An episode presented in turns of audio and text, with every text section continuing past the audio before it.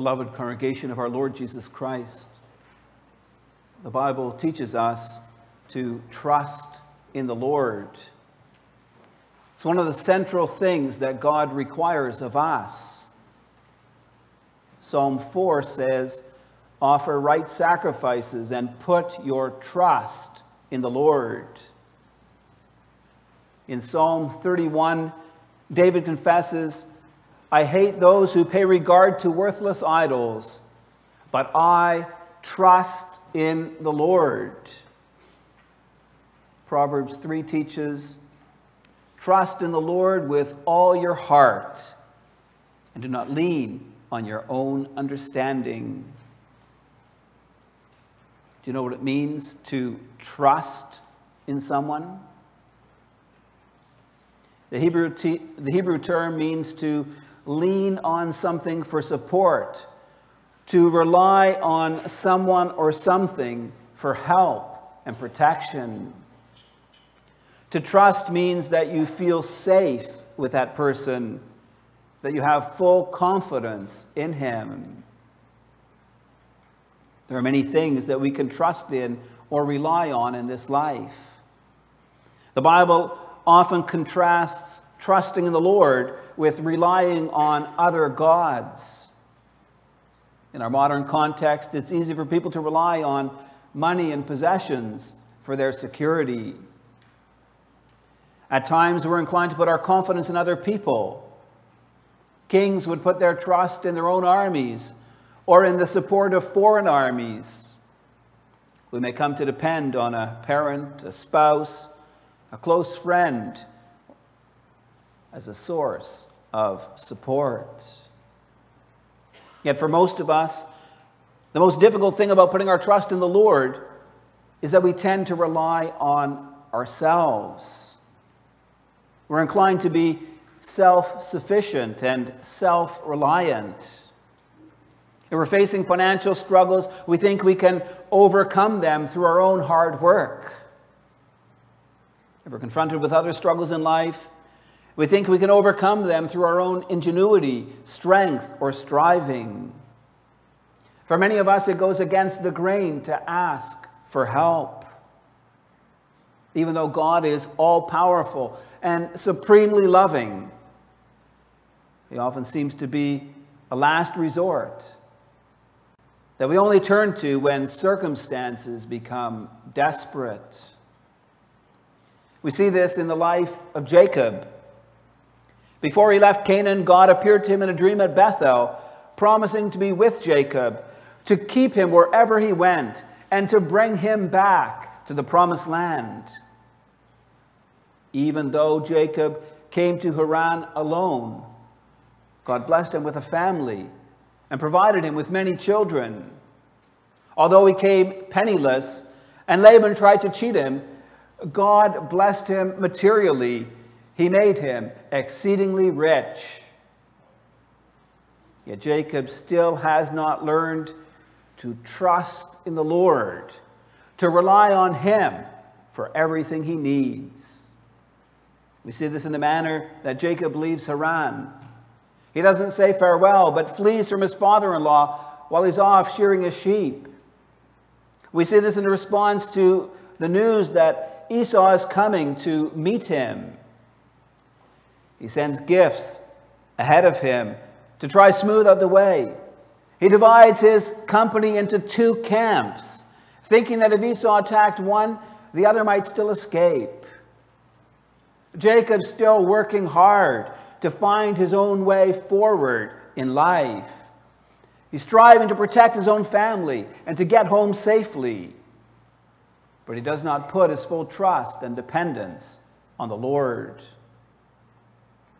When Jacob left Canaan for Haran, the Lord met him at Bethel.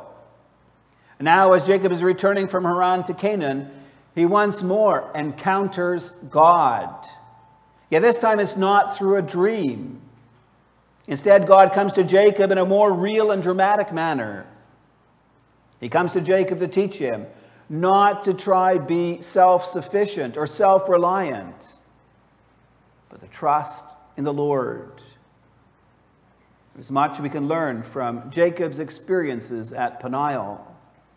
I preach to you the Word of God under the following theme before we can enter the kingdom of God. God needs to change us into people who rely on Him. We'll consider our tendency towards self sufficiency, our need to rely on God, and our entrance into God's kingdom. Genesis 32 starts with Jacob returning to the land God had sworn him as his inheritance. As he went, the angels of God met him. Jacob encountered the angels whom he had seen earlier at Bethel when leaving the land. That would have been of immense comfort to Jacob. He called that place Mahanaim, which means two camps. Besides his own company, God had come to camp with him. Thus, God provided Jacob with a heavenly escort as he goes on his way to meet his brother Esau. He gave Jacob the assurance of his ongoing presence with him. Yet Jacob still was not settled and at rest. When he departed from Canaan, he left behind a broken relationship with his brother Esau. He had cheated Esau by stealing the blessing from him. Esau had been so angry, he threatened to kill his brother. That's why Jacob had fled to Uncle Laban's place. But running away had not resolved the issue. Jacob was fearful about the type of reception he would receive from Esau. And so he makes extensive preparations to meet him. To start with, Jacob sent messengers to inform Esau he was coming. He instructed his servants to say to Esau, Thus says your servant Jacob, I have sojourned with Laban and stayed until now. I have oxen, donkeys, flocks, male servants, and female servants. I've sent to tell my Lord, in order that I may find favor in your sight. Jacob puts on a front of humility. Although he obtained the blessing of the elder son through trickery, he calls himself servant. He refers to Esau as my Lord. By telling Esau he has become rich, he's saying he will not need any part of Father Isaac's estate. Jacob is again using smooth words to try manipulate the situation. He does not want Esau to kill him. Instead, he's asking for reconciliation. He's seeking to be restored in his relationship with his brother. He wants peace. When his servants return, they tell Jacob that Esau was coming to meet him, and 400 men are with him. This strikes fear into Jacob's heart. He thinks that Esau still seeks to kill him. Otherwise, why would he come with a small army of 400 men? Jacob was greatly afraid and distressed. His mind searches for a way to avert disaster. He tries to control the situation. First, he comes up with a plan. He divides the people who are with him and the flocks, herds, and camels into two camps. He thought if Esau comes to the one camp and attacks it, then the camp that is left will escape. Then Jacob prays. For the first time recorded in Scripture, the self reliant, self sufficient Jacob prays. He prays for deliverance. Jacob admits he's not worthy of God's steadfast love and faithfulness toward him. He prays, Please deliver me from the hand of my brother, from the hand of Esau, for I fear him, that he may come and attack me. This is the beginning of the new Jacob. The first time this self reliant man looks outside of himself for help, he earnestly prays to God. Yet Jacob remains a schemer.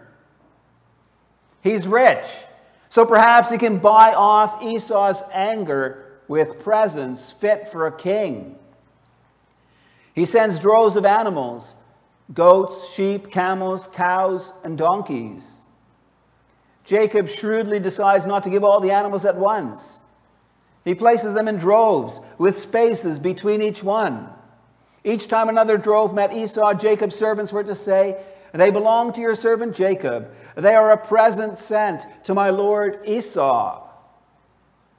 Jacob keeps playing the humble servant card with wave after wave of royal gifts. He's trying to appease the anger of Esau. Having sent Esau's presents across the Jabbok River, Jacob still cannot sleep. He thinks Esau is coming to kill him and his family. How can they escape 400 men? Has he done everything he can? What if Esau catches him as he's just fording the river with all these women, children, and herds? Esau will annihilate them. So the same night, Jacob got up and crossed the river.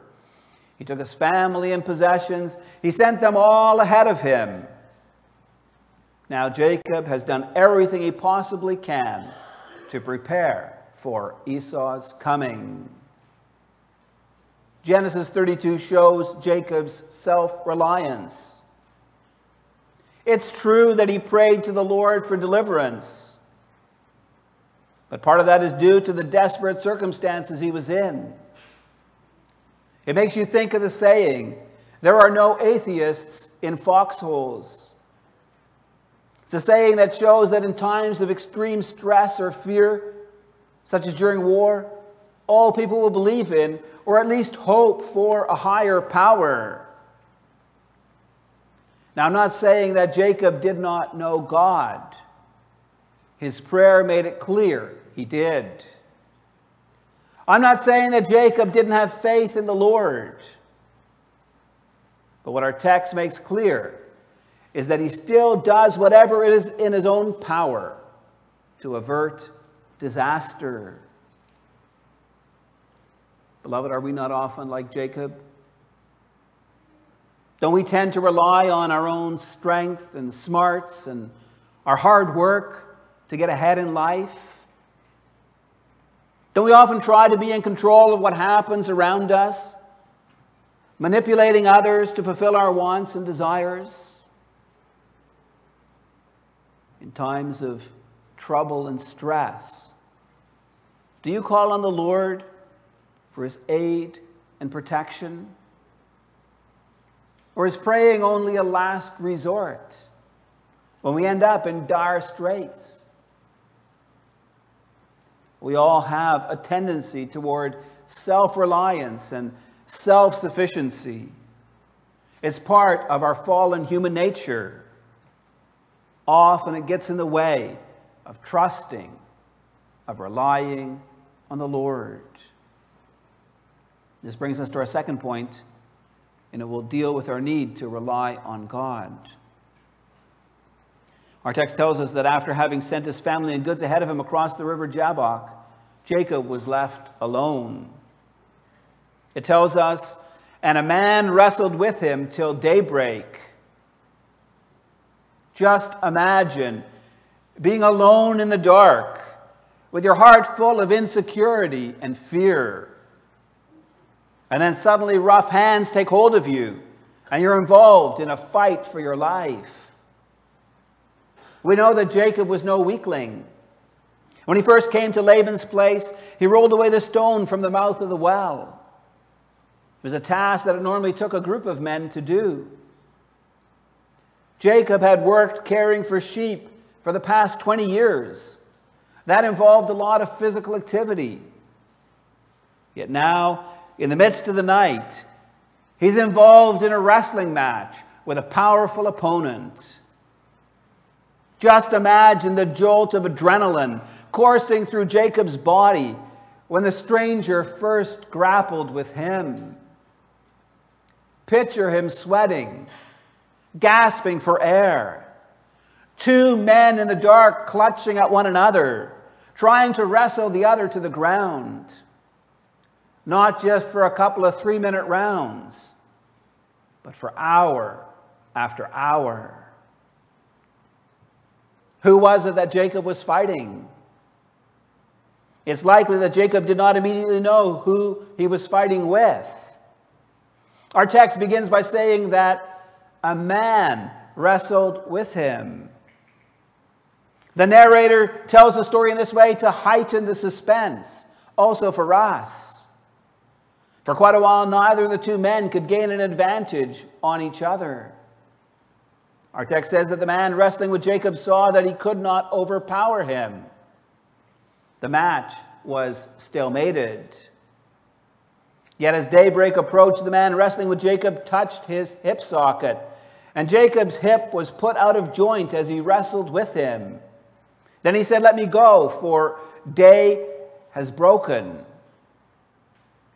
Yet at this point, the wrestling match changes. Jacob has come to realize he's not fighting with a man, but with God Himself. He does not want to let go of God. He says, I will not let you go unless you bless me. Before God is willing to give him a blessing, he asks, What is your name? That was an embarrassing question for Jacob. But in humility, he answered, Jacob. It was an admission that he was a heel grabber, a deceiver, a manipulator. Then God said to him, Your name shall no longer be called Jacob, but Israel, for you have striven with God and with men and have prevailed. God changes Jacob's name to reflect what happened that day. He receives a new name to remind him about how he had wrestled with God and overcome. Our text says that God blessed him there. Now, through the ages, God's people have struggled to make sense of God's wrestling match with Jacob. Some have interpreted it as a myth. Some have seen it as some form of dream. Some have spiritualized it by speaking about how Jacob wrestled with God in prayer. All these approaches are faulty. This conflict involved physical exertion.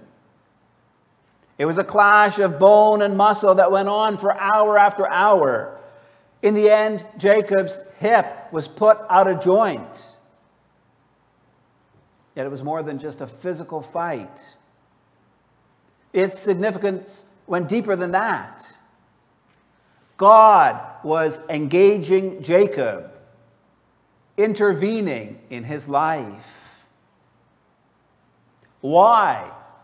For what purpose? What is the significance of God wrestling with Jacob? God had a transforming purpose. He wanted to change Jacob's life.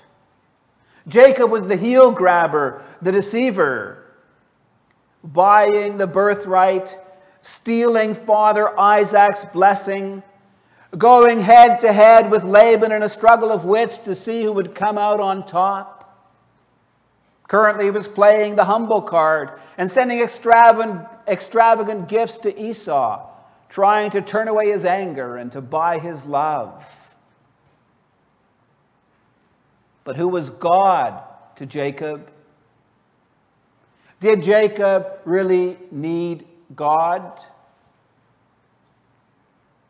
Did he rely on God? Who is God to you, beloved? Do you truly rely on Him in all the day to day things of your life? For health, and strength, for the ability to do your daily tasks, for all your material blessings. We like to think that we all trust and depend on God. But do we really? Do you ever get worried? Become anxious about things in life? How do you cope when you're facing a crisis? When accidents, illness, economic hardships, or relationship problems arise, our natural human response is to fret and worry, to be busy in our mind trying to find a good way forward, to strive, to try overcome the difficulties facing us. Yet God is often not front and center in those times. In our struggles, we often seek our own solutions rather than asking God for his help. Jacob's life gives us a picture of God's deep love for his children and of how at times he intervenes in our lives. Beloved, we believe in the providence of God, that it is by his almighty power that he governs over all things that He also directs our lives by His loving hand. The trials that come upon you in your lives, beloved, they come from God. It's God's way of wrestling with you as He wrestled with Jacob. God has a transforming purpose in doing so. His goal is to change your life to reveal himself more fully to you so you come to put your faith and trust in him. In our text, Jacob called that place Peniel, saying, It is because I saw God face to face, and yet my life has been delivered. Peniel means face of God. Jacob is confessing he had a personal encounter with God a life changing encounter. Earlier, he had prayed, Please deliver, my ha- deliver me from the hand of my brother, from the hand of Esau. Now we can confidently assert, My life has been delivered. Jacob, now called Israel, is learning to trust and rely on God. Beloved, please understand Esau was still approaching with his 400 men. But Jacob's no longer afraid. He's come to put his trust on God Almighty. He came to the realization that it was only with God on his side that he could face life. That with the assurance of God's ongoing presence, he no longer needed to be afraid of anything that might face him in this life. God was with him, and therefore he could go forth in peace. This brings us to our final point, and we'll consider our entrance into God's kingdom. Our text shows that God confronted Jacob on his way back to Canaan God did not allow him into the promised land until he knocked the self sufficiency out of him. At Bethel, on the way to Uncle Laban's place, the sun had set when God met Jacob in the night and gave him his blessing. Yet at Peniel, God met Jacob in the night, gave his blessing, and the sun rose upon him. A new day is beginning for Jacob. It was symbolic of God's renewed blessing on his life. Yet Jacob is left with a disability, a limp. It was a permanent reminder of the time when he encountered God and strove with him. A reminder not to rely on himself or on his own wisdom or strength, but to be ever dependent on God. Our text says that as a result of these events, the people of Israel do not eat the sinew of the thigh that's on the hip socket. Every time the Israelites butchered an animal, they were reminded of the story of God crippling their father Jacob before he could enter the promised land. A little more than four centuries later, the nation of Israel had to relearn the lesson God taught Jacob. They could not enter the promised land in their own strength. This was a hard lesson for Israel to learn. When the spies went out, the majority came back with a negative report. They talked about the giants in the land. They struck fear in the hearts of God's people. Hearing the report, the people failed to trust that God would give them the land.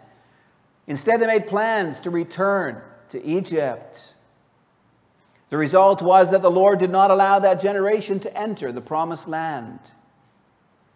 Later, a new generation, along with Joshua and Caleb, did enter the land.